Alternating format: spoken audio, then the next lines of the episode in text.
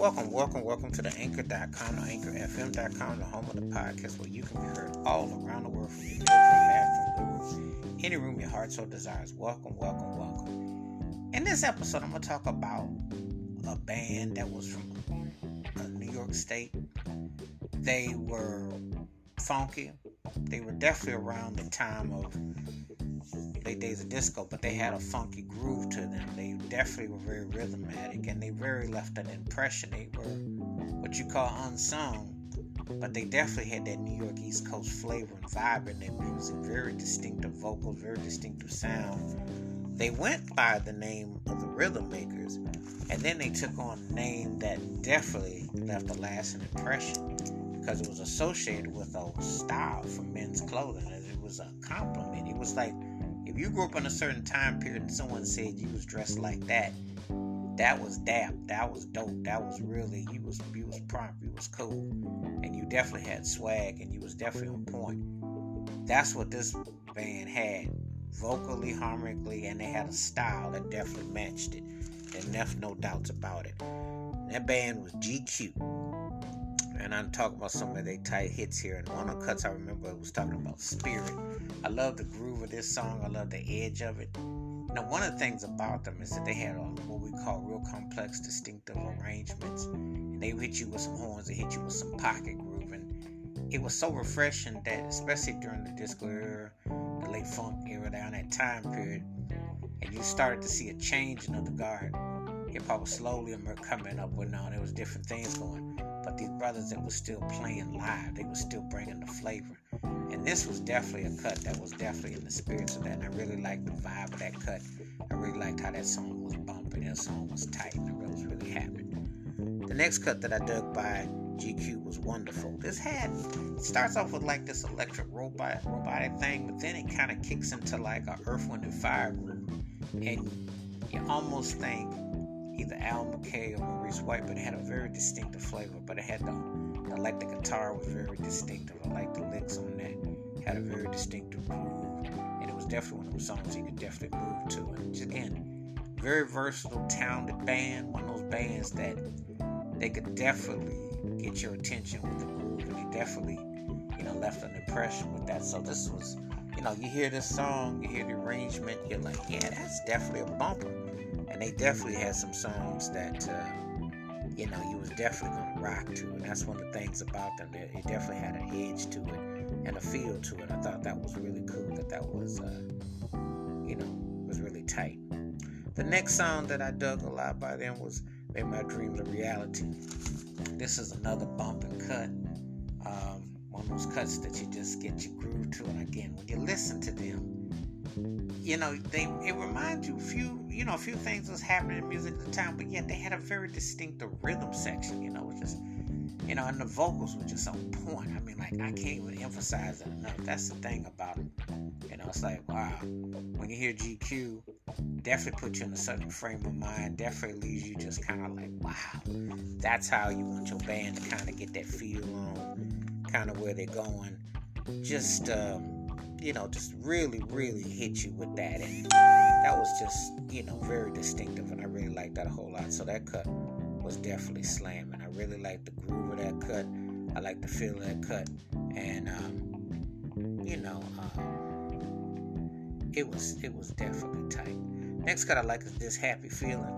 Like that groove you know, the thing about it is their music has such a way of putting you in such a mood too, because it was just the vocals, the harmonies, the arrangements, and then you would sit back and just take all that in. And again, that's just like a testament to what they were able to do.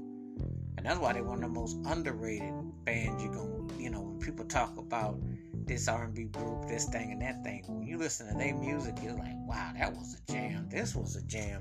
And then they could beat you with slow cuts. And then I'm gonna get to that in a little bit because they definitely you know, definitely put you in the frame of mind of so much going on with the music. And this was definitely one of those cuts that was tight. I really liked, you know, that a whole lot. So that was definitely slamming. Uh, the next cut that I like by them is Sitting in the Park. And this was a Billy Stewart cover. Billy Stewart was one of their inspirations musically. And uh, the arrangement was was pretty similar to, you know, other slow cuts they did, but it was really cool how they harmonized. You know, they understood harmony how many think about how many funk acts, groups, bands that was doing R&B at that time was also in tune to their harmony with their grooves and their playing. So it's a testament that they were into both and that they were actually just real students of it in the craft. And you gotta appreciate that and understand it. So that's a testament to what they were able to do. Again, this is another one of them songs that when you hear the harmonies and arrangements, it definitely sounds real good and it's really fly. And it is, and I'm gonna come back and revisit just a little bit what it, how it really connects to everything. So that was really tight. The next cut I dug a whole lot by them is Shake. And you know in the 70s, Shake was like a code word. And if you had Shake in your song, that definitely was gonna be funky, it was gonna be bumping, and it was gonna be a groove. And this was no exception to the rule. This was like one of those songs that just definitely um, hit the pocket, didn't let up, and it was on point. And I just thought it was just a real banger. One of those songs that you just couldn't leave. So now they got so many cuts that when you listen to it, you think you forget how good they were if you haven't listened to it in a while because it just has so much energy, has a way of just kind of like talking to you, and that rhythm is no joke. So I definitely like that one a lot. That one's definitely tight. Next cut I like is I Do Love You, another nod to Billy Stewart. And the vocals on this song, oh man, truth. Now, this song was featured in the movie Baby Brother, uh, Baby, Baby Boy, John Singleton with Tyrese and Taraji Haji, uh, not Taraji, yeah, Taraji Haji and, um, and um, Rhames. And it was, a, oh, and Snoop was in this movie too, but it's just that the song, it's like one of them songs that just happens to just hit your soul, you know, it's just like really on point, and you just really feel the flow of their vocals. I mean, that's the thing about them. They really had such a distinctive way of just hitting you and moving you. And this was a tight cut.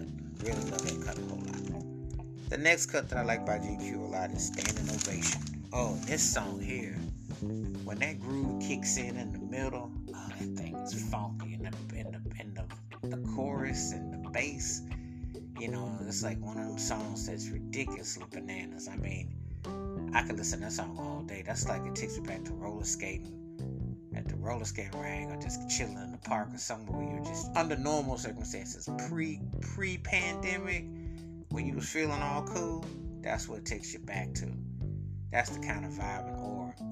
And um, just one of them songs that you just can't you can't shake loose of. You just you know you just feel that it's just like wow that song is just tight. And um, you know it's a certified banger. That that that song is a feel good jam. And it was tough too, cause like when I think about my favorite GQ songs, that is tough. That one to lay up there. But my favorite GQ song, without a doubt, is Disco Night Rock Freaks. Love the bass, love the groove. This song, Disco Nights, is one of the coldest jams. You know, when you hear that groove, you hear the way that song vamps off of the keyboard line, that whole groove, it's still wild. You know, and it's got just a cold opening, vocals.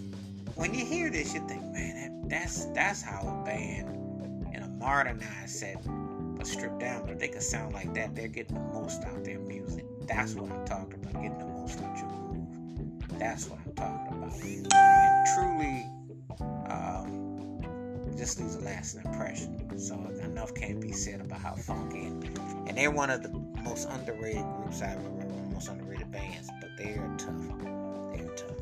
Wash your hands, keep your mind clear, watch out for another, and please feel free to tell me your favorite GQ songs, live performances, videos, or albums.